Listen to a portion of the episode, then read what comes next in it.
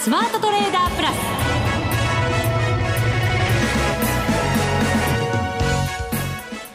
全国のリスナーの皆さんこんにちは。内田まさです。ここからはザ・スマートトレーダープラスをお送りしていきます。この方にご登場いただきましょう。国際テクニカルアナリスト福永博之さんです。こんにちは。よろしくお願いします。よろしくお願いいたします。はい前回チャート見ていただいた時日経平均、はい、早く上に行かなきゃねって、えー、ね福永さんおっしゃってましたけどどうですか？これぐらいの水準に来たら合格ですか？もっと？いやいやもちろん合格じゃないですかね。あ合格いただきました。ええ。ー、まああのー、もちろん2万円っていうのはね、はい、あの皆さん望んでらっしゃる水準かなとは思うんですけどね、うん、株式投資をされてる方にとってはですね。やっぱり大きなねそこが節目というか、目安というか、はい、そうなりますよね、えー、でまあ水準的にはですねあの今あの内田さんの話にありましたようにえー、まああの月曜日火曜日ですかね、うん、まあ、ちょっとあの上昇して始まったもののあの上値が重たかったり、はい、それから昨日は昨日でですね水曜日は水曜日でえーまあ、海外からあのちょっと悪いニュースが入ってきましてですね、うん、例えばあのフランスの航空機の、ね、爆破予告だとか、はい、それからあとフランスの今度サンドニっていうですねパリの、まあ、北部にある、まあ、市なんですけども、まあ、そこでちょっとね銃撃戦が始まったとかね、うんまあ、そういうのもあってこう上値が重たかったんですが、はい、まあ、今日はそのあたりをこう払拭する形で、うん、1万9958円までいきましたからね。そうなんですよね。59円ですね。はい、陰線はねやっぱりこう続くと嫌な感じもしますけどただそんな嫌な感じもまあ心配しなくてもいいのかなっていうような動きではあるのかもしれませんね。そうですね。あの、陰線が続いてね、下に離れると、うん、今の内田さんの話のようにですね、ちょっと心配がね、あの、まあ、募ってくるって形なんでしょうけども、うん、あるいは、あの、損益状況悪化するとかね。はい、ただ、あの、今日のようにですね、一気にその昨日の高値近辺のところからスタートするとか、うん、まあ、そういうふうになってくると、あの投資家の損益状況もそれほど悪化しませんので、はい、まあ、そういう意味では逆にあの、まあ、おしめを買った人たちは、えー、利益が乗って、でまあ、リグエる人は、まあ、そこでまた投資余力が増すっていう流れになりますからね、はい、そのあたりが、まあ、あの好循環ということで、えー、マーケットを下支えしているということなんでしょうね。はい。次のポイントなども今日は伺いながら番組進めていきましょう。はい、ここで一つお知らせです。ラジオ日経プロネクサス共催マネックスグループ個人投資家向け IR セミナーを12月10日木曜日18時30分から東京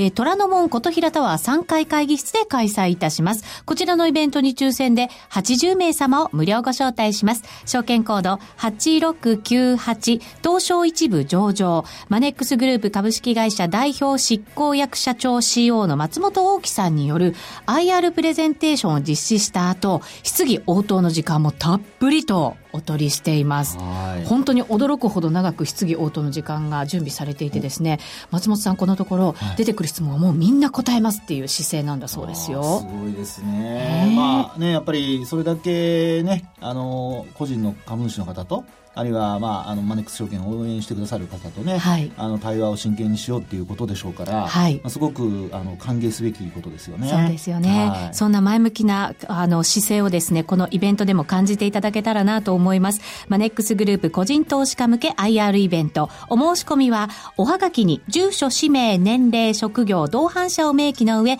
郵便番号105-8565、ラジオ日経12月10日、マネックスグループ IR セミナー係までお申し込みください。えもしくは、ホームページ、そしてファックスからもご応募いただけます。ラジオ日経のホームページ詳細書いてありますので、ぜひこちらご覧ください。また、ファックスの方は東京03-6205-7809、03-6205-7809までお願いいたします。締め切りが12月3日木曜日となっています。抽選で80名様をご招待いたします。当選者には、地図入り招待状をお送りいたします。当選者の発表はその招待状の発送をもって返させていただきますのでご了承ください。たくさんのご応募お待ちしています。さあ、それでは番組進めていきましょう。この番組はマネックス証券の提供でお送りします。スマートトレーダー計画、よーい、ドンさあ、それでは、まずはスマートトレーダー計画、用意ドンのコーナーです。福永さんに足元の相場について解説していただきましょう。はい。まあ、まあまあ、合格をいただけたと いう相場ですけど。ね、本当にあの、まあ、えー、今の、あの、まあ、冷やしではね、今お話したの水準ですし、あと、週足で見てもですね、はい、これあの、日経平均株価は26周線上回ってきてるんですよね。えーですから、まあ、そういう意味ではですね、本当にあの水準をしっかりこう切り上げてきているという流れが続いてますので、えー、で、ましてや、週末にかけてこう株価上昇しているじゃないですか。はい、まあ、あの、この点はやはり、あの、評価される点だとは思いますね。うん、で、あと、まあ、年末までね、やっぱりあの、前回というか、まあ、お話したかどうかあれなんですけども、あの、例えば2013年のですね、もう2年前になりますけど、うん、5月の、あの、まあ、バーナンキショックとか言われた、はい、ゴールデンウィーク、あ、失礼、あの、えー、そうですね、ゴールデンウィークの後かな？あの、日経平均が高値つけた後にそうです、1000円以上ね、落ちたところですけども。為替も大きく動きましたしね。動きましたよね。それ、まあ、その、まあ、ローソク足、週足ですけどもね、はい、それからあと、あの、その年の年末の高値。うんえー、まあ、こういったところのローソク足の実態、髭を除いて実態ベースで、あの、線を引いていただくと、はい、ちょうど昨年のこれあの、12月8日が確か終値ベース高値だったと思うんですけど、ええ、まあ、ちょうどここにこう、あの、延長すると、ぶち当たるんですよね。ちょうど当たるんですね。で、まあ、それをですね、今年に入ってから、まあ、今期のあの増益基調だとかね、まあ、そういう決算が出る直前ぐらいのところからですね、えー、上回りまして、今年の6月に2万トンで、えー、と、952円ですかね。はい。まあ、そこまで上がったと。ただその後、下回ってたんですけども、あの、人民元の、あの、切り下げだとかですね、えー、いろんな問題がありまして、きあの、切り下がってたんですが、まあ、実際にここに来て、その今お話した延長線ですね、抵抗線。はい。これも上抜いてきてると。で、これ、このラインはですね、抵抗線なんですけど、長期の抵抗線なんですが、これ上抜いてくると、あの、このライン上さえ維持していれば、はい、あの、延長線、年末までの線を伸ばしていくとですね、これなんと1万9800円ぐらいの水準なんですよ。ですから今日の株価が1万9859円ですから、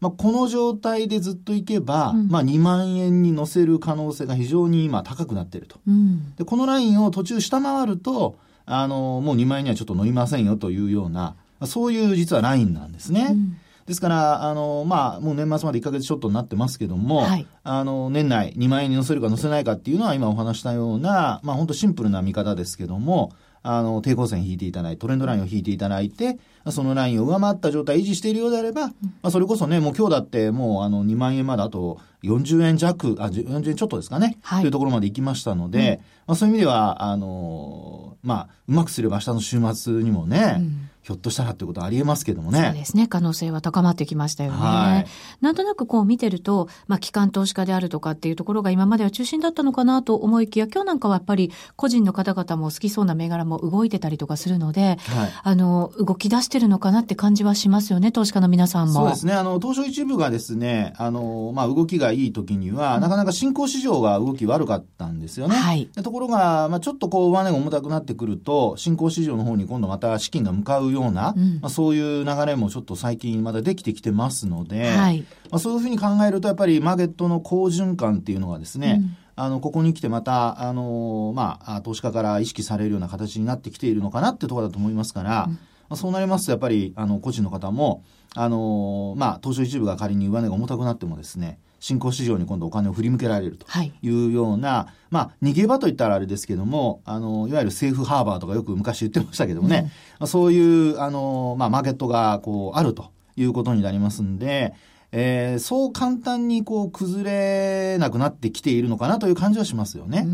でただですね、またただってついちゃうんですけど。はい、毎回ね、ただしがついちゃうんですよね。いや、あの、なんでもあのね、やっぱいいことばかりではないので、基本的にはやっぱりちょっと裏も見とかないといけないんですからね。はい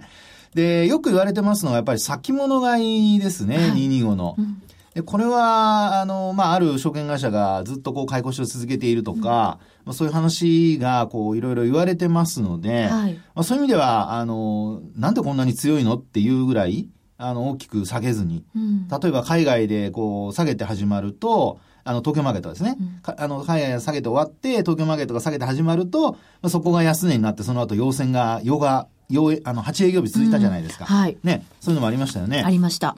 で、その間、先物の、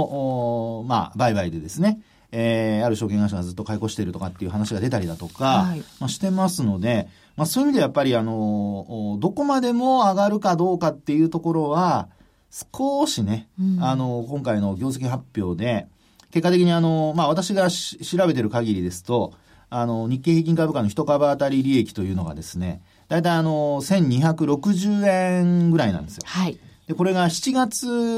末の時点でも同じような水準なんですね。うん、ですから、決算発表がこう一巡して、もうあの、中間期の決算発表が終わってですね、えー、一巡してるんだけども、ほぼ同じ。うんなので、まあ、そういう意味では PR じゃやっぱり16倍超えてくると、はい、ちょっと、あの、何かしらショックに弱くなってくる可能性ありますから、まあ、16倍までいくと2万円の前半までいくんですかね。ですので、えー、まあ、そのあたりをちょっと警戒はしておいた方がいいのかなと。うん、ですから、あの、まあ、ここからもちろんね、2万円に乗せるっていう状況になって、外部環境が好転っていうことはもちろんあり得るわけですけど、はい、ただそこでどんどんどんどんポジションを膨らましすぎてですね、えー、株価動きがあ悪くなった時に逃げ遅れるっていうことがないようにだけ、それだけはちょっと注意をしてほしいなと思いますね。そうですね。本来だったら、はい、こう、金融相場の中でも業績に期待した業績をしっかりと反映した業績相場のような感じでこう動いていくっていうのが、本当は一番の理想なんだとは思うんですけど、ね、まあそこにまだ至らず、なんとなくこう、政策の期待感だったりとか、そういうところでこう、ふわっと上がってるような。そうですよね。えー、ですからまあ、あの、今日もね、日銀の金融政策決定会合がありましたし、はい、昨日は、あの、為替で言うと FOMC の議事録がね、えー、公表されて、はい、えー、結果的にこう、まあ、その時間4時、ね、ちょうどもう、あの、アメリカ冬時間になってますから、これまで3時だったのが4時で1時間ずれてますけど、うん、あの、為替すごく大きく上下に触れましたよね。はいまあ、そういうところから見てもですね、やっぱりマーケットは、まあ、見方として、あの、12月に利上げがあるだろうということは、まあ、大方、うん、まあ、コンセンサスになってきているもののですね、えー、そのあたりが本当にあの、お経済に与える影響がどうなのかとかね、はい、それこそ内田さんの先ほどの話のように、もう業績相場に例えば日本なんか移っていくと、ね、うん、まあ、あの業績そのものはあの過去最高水準なんですよ。はい、でも、あの、流れからするともっと良くなってもらわないたい。そうなんですよね。ね。というところありますからね。えー、ですからそう考えると、やはり、そのあたりのですね、業績相場に移れるかどうかっていうのが、うん、本当にあのアメリカの利上げでですね、正常化とはいえ、えー、それが本当に、あの、まあ、経済に与える影響、マイナス影響っていうのが、あの、吸収されるのかどうかね。はい。その辺をやっぱり来年までに関して見てみる。ちょっとあの話は早いかもしれませんが、あの、頭に入れつつですね、えー、今の相場に今乗る人は乗っていくと。うんいうふうに考えておいた方がいいのかなと思いますね。そうですね。足元本当先高感はあるのかもしれませんけれど、それをみんなが本当に信じて、ガーッと新たな買いが入ってくるっていう感じでは決してまだないようなね、ね感じもしますからね。商いもね、まだそんなに盛り上がってるわけじゃないですね。今日も20億株ちょっとですからね。そうなんですよね。はい、で、だから今までこうガッと買ってきてたその機関投資家みたいな人たちがこうお休みになると今度は個人が動き出してみたいな感じの、ね、そういうなんか動きなのかもしれませんけどね。ね両方そうやって今の内田さんの話のように、あの、うまくこう交互にね、はい、あるいは、あの、まあ、両方一緒でもいいんですけど、あの、うまく回ってくれるとね、うん、いいですよね。本当そうですね。はい、さて、この後ですが、お知らせを挟んで、今やもうあちらこちらで引っ張りだこですよ。大活躍の、はい、えー、島力夫さんにお話伺いたいと思います。それでは CM です。これまでこんな FX はなかった。ついにマネックス証券から革新的な FX 取引プラットフォーム、トレーダブルがリリースされました。トレーダブルはデンマーク初の全く新しい FX。使いやすい操作性はもちろんのこと、豊富に用意されているアプリをトレーダブルにダウンロードすることで、お客様の思い通りのツールやサービスを使用できます。世界中の開発者が提供するアプリを使って、自由自在にお客様の取引スタイルを実現。最低取引単位は1000通貨単位だから、少額でもお取引が可能です。リスクが心配な初心者の方でも始めやすい。また、米ドル円やユーロ円などの主要通貨から、高金利通貨の5ドル円や南アフリカランドまで、豊富な13種類の通貨ペアを取り扱っています。口座開設のお申し込みは、パソコンやスマートフォンからマネックス証券で検索。まずはトレーダブルの使い勝手を堪能してみてください。今すぐお申し込みを。トレーダブルのお取引に際しては、証券総合取引口座とトレーダブル口座の開設が必要です。FX 取引では元本損失、元本超過損が生じる恐れがあります。お取引の前には、当社ウェブサイトに記載の契約締結前交付書面などを必ずお読みください。マネックス証券株式会社金融商品取引業者関東財務局長金賞第165号。ザ・スマートトレーダープラス。今週のハイライト。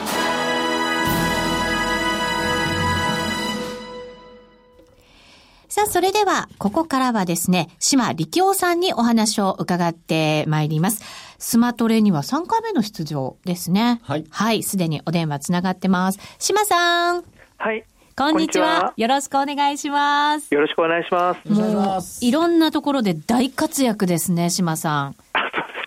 すみません。ありがとうございます。えとんでもない。そうですか、ちょっと気を使わせちゃいましたかね。はい。まあ、島さんの見通し、私は本当に頼りにしてるんですけれど、島さん、まずドル円なんですけれども、ここのところ3日間陽線つけてきて、今日はちょっと頭重い感じですけど、どんなふうにご覧になってますか？えっとですね、ドル円僕、最近ちょっと、えー、と分析苦しんでまして、実のところ。苦しんでるええー、え、島さんが、はい。島さんが？はい。うん、えっとですね、えー、基本的には僕はユーロドルのショートでを施行してたんですが、はい、ドル円に関してはですね、ちょっとうまくロングいきましょうとは言えなかったんですね、なかなか。ただ、日経も強いですし、ええ、まあ、アメリカの株も上がるのはまあちょっと見えてましたし、うん、ただ、この123円の60あたりはちょっと一つテクニカルポイントになりまして、ええ。えー、またここから上に行きますと、まあ、あの黒田シーリングですとか、うん、そういうのが見えてきまして、まあ、あの政権安倍政権としても、あ、今年あ来年ですか、うん、参議院選挙がありますので、はい、円安はちょっとあまりよろしくないなという雰囲気もあるんじゃないかなと思います。円安に行き過ぎるのはよくないということですか？やはり参議院は地方票が大きいので、ええ、地方になりますと、どうしても高齢者の方ですとか、はい。あとまあ生活必需品がですね、うん、えー、円安になると高くなりますので、そうですね。選挙にはあまり良くないんじゃないでしょうか。うん確かに中小企業の皆さんなんかも円安になりすぎると厳しい時もありますよね。そうですね。うんそうなるとじゃあ来年は日本政府は円安になりすぎないようにしたい。選挙までは、はい、そんな感じじゃないかなと思ってるんですが、あのやっぱり安倍首相の周りの方々も、ええ、まあ、さらなる円安っていう言葉を全く使わなくなりましたし、はいえまあ、あのリフレ派からケインジアに転向したようにですね、補正予算ですとか、はい、いろんなお話出してきましたんで、政権としてもそっちの方向なんじゃないでしょうか。アメリカとしてもドル高になりすぎないようにしたいところですよね。そうなんですけど、まあ、えー、あの金融政策がどうしても今、絶対に引き上げたいところなので、えー、このチャンスを逃すと、えー、ちょっと来年以降、来年はあの大統領選挙になりますので、はい。えー、難しいタイミングになってきます。ですからあの、イエレンさんとしては、12月に絶対に引き上げたいところだと思いますけどね。はい。12月はやってくると島さんも思ってらっしゃいます？あ今のところは思ってます。今のところは。そうすると、まあ、利上げしてきて、後のペースをどう持っていくかっていうところにも、そろそろ注目が集まりそうですよね。そうですね。あの、12月の16日の FOMC の後ですね、声明文で、はいうん、次はどういう感じになるかと。うん、まあ、ゆっくりなんでしょうけれども、まあ、あの、次は3月出てくるか、はい、それとも6月と出てくるか、うん、まあ、あの、いろんな解釈の仕方がその時出てくると思うんですが3月っていう話になると、ええ、やっぱりちょっとドルが強くなってくるんじゃないかなとなんとなくこうお連続してもしかしてやっていくのっていうなんか印象は強くなるかもしれませんよね。そうですね。え今現在マーケットでは3回は織り込まれてると思います。あそうですか。3回分はもうすでにマーケットを織り込んでいる。ええ来年3回ですね。うん、来年4回となると、ええ、強いなって感じになると思いこれドル円で見ると、そうすると、今ちょっとこう、123円の先ほど60銭あたりにってポイントがあるとおっしゃいましたけれど、はい、さらに上に行く感じだと見ておいた方がいいんですか？うん、そうならざるを得ないんですかね。うん。そう、あの、そう思います。あの日銀の追加緩和はないでしょうし、えー、政権が嫌とは言ってもですね、うん、アメリカが金利が上がってくる以上ですね、はい、必然的にドルは上がらざるを得ないですかね。うん。これそうすると今の動きというのはアメリカの今回のその利上げ12月にやるかもしれないというのを織り込んでるんではなくてさらなる先をもう織り込んでいるようなそんなイメージなんですか？うんそこまで言い切れるかどうかはわからないんですが、ええ、とりあえず次の利上げは織り込んでいって、うん、はい。えー、その時ですねあの FOMC の後はもしかしたら、まあ、バイザルーマセルザファクトみたいな動きになるかもしれないですけれども、うんはい、声明文を見て3月になるかということになるとやっぱり活気づくんじゃないかなと思います。うんなるほど。そのあたりがじゃあもしかしたら動きが大きくなってきて、えー、もしかしたら個人投資家の方も攻めやすくなるかもしれない。そうですね。その場合はですね、えーと、日本の事情関係なくいきますんで、はい。えー、やりやすいんじゃないですかね。ちょっとあの当局としては困ったっていう感じ。ただ投資家としては125から130まで意外とすんなりいっちゃうかもしれないですね。あなるほど、えー、僕は来年はもしかしてちょっと円高方向へのコレクションがあるんじゃないかなとは思ってたんですけども、えー、どうも周りを見てみるとですね、はい、ちょっと違うかなって感じがしてきます。あこれでもあの大手のヘッジファンドなんかも結構ポジションであの損してるなんて話島さんありますよね。はいえっと昨日もブラックロックのあのマクロヘッジファンドが閉鎖するというニュースありましたけれども、えー、多くのヘッジファンドはやっぱり8月の急落のところで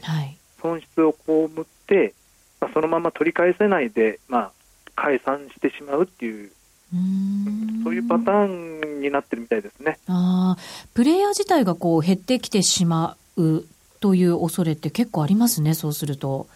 そうですね。ヘッジファンド業界のプレイヤーが減るというのは、まあ、多少はでもですね、ええ、あそこは上下,、まあ、上下するところなんで、うん、えー、それほど心配はしてないんですが、はい、あのやはりあの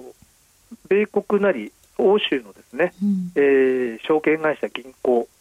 そのあたりがですねリスクテイクを徐々に、えー、しなくなってきますしてますんで、はい、特に欧州ですね、えー、ドイツバンクですとか、はい、クレディ・スイス、こういうところは完全に手を引くというふうに発表してますんで、はい、やはりそのトレーダー養成機関としての金融機関がですね、はい、徐々にだめになっていくっていう感じですかね。それからあのやっぱり銀行証券会社のリスクを取れないとなると、はい、マーケットの不意の変動、はい、え特に金利マーケットの変動がですね激しくなる可能性があります。はい、そうなるとですね意図しないところでですね景気の足を引っ張ったりする可能性もありますね。あなるほど。そういう意味でもちょっと為替のマーケットの動き方っていうのは注目していかなきゃいけないところなんですね。そうですね。やっぱりあのプロのトレーダーからですね、はい、個人なりですねあと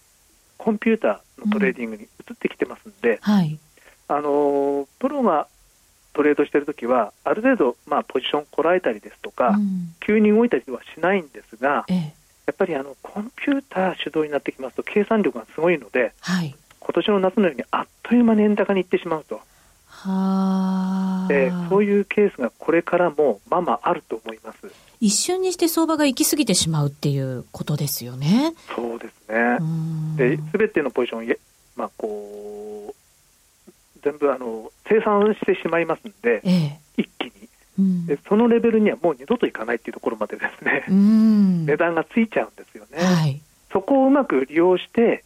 取れれば非常に美味しいんですけれども、うん、なかなか そのあまりにも瞬間的なので、その時たまたまマーケット見てればいいですけども、見てないことも多いですもんね。それは不可能なので、えー、そういう意味では難しいですね。あそういう極端な動きに注意しながらということですね。ただ、まあそういう相場にもうなりつつあるということもしっかり覚えておかなきゃいけないかもしれませんね。そうですね。はい。さて、えっ、ー、と、島さんずっとユーロの売りというふうにおっしゃってましたけど、これは引き続きユーロの売りというのは、いいんですか、持ってって。あのですね、ええー、短期的にはちょっといろいろあるかもしれないんですが、はい、あの特に来週、感謝祭なので、そうですね。でヘッジファンドとか、やっぱり老舗のヘッジファンドは11月が締めなんですね。はい。えー、特にあと、まあ、感謝祭になると、アメリカ人、やっぱり休暇を取りますので、はい、その時は本当に静かになります。うん、その前のポジション調整がそろそろ入ってくるかもしれないので、はい、向こう数日はちょっと巻き戻しがあるかもしれないなと思ってるんですが、ええ、ただやっぱりその金融政策の方向性ですね、うん、アメリカは引き締め方向、欧州は引き、えーと、金融緩和方向っていうのは、これはちょっとすぐに終わるっていうふうには見えないので、はい、向こう何年も続くテーマになりそうなので、うん、そうなると時間の経過とともに、やっぱりユーロは下がっていかざるを得ない。じゃないかなと思います。うんそうするとじゃあちょっと長めのポジションでユーロの、えー、ショートをこう重ねていってもいいかもしれないですね。そうですね、まあ、来年は多分パリティを割ってくるところがあるんじゃないかなと思いますけどもそうですか、いよいよ来年あるかもしれないんですね。はい、そうすると、島さん、最近のトレトレードは、ずっとやっぱりユーロのショートで攻めてらっしゃるんですか？ユーロドルショートばっかりですね。そうなんですね。えー、時々ユーロポンドとかね。はい、うんポンドの行方というのも、なかなかカーニーさんがこう発言して振らされることも多いんですけど。カーニー総裁はちょっと困りますよね。カナダにいらっしゃるときはそれほどでもなかったんですけどね。うんカナダにいらっしゃるときにはいい総裁に見えたんですけれども、はい、そうですよね、イギリスに行ってからどうなっちゃったんでしょうか。えー、いや、なんか下の根も乾かないうちにっていうことは、この人のためにあるような感じに聞こえますけども、はい。えー、ただあの、ポンド自体はですねファンダメンタルそんな悪くはないはずなので、はいうん。えーと、タイドルでは少しずつ下方向、ただ対ユーロでは上方向だと思います。はい、わ、はい、かりました。さてさて、島さんの書かれているメルマが非常に好評ですね。あ、ありがとうございます。私も、いえ、読ませていただいておりますけど、あの、すごく勉強になって、視野がすごく広くて、またいろんな、あの、見方が書いてあるので、本当にトレードには役に立つんですけれど、えっ、ー、と、こちら、5号ちゃんというところから出てるんですね。はい。はい。ぜひこちら皆さんに読んでいただきたいなと思います。島力夫の実践リアルトレードというメルマガですね。島さん、これ、はい、本当に何か急なことがあっても、臨機応変にいろんな情報を流してくださいますよね。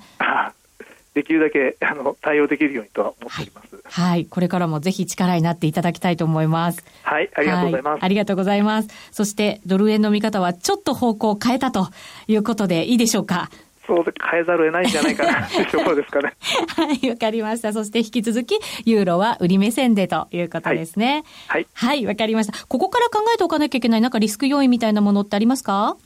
えっ、とですね、はい、えー、 buy the rumor、sell the fact みたいな動きですか、はい、え次、ECB、それから FOMC と大きなイベントがありますけど、はい、その瞬間はやっぱりポジションを閉じる方向になるかもしれません。うん、はい、わかりました。ありがとうございます。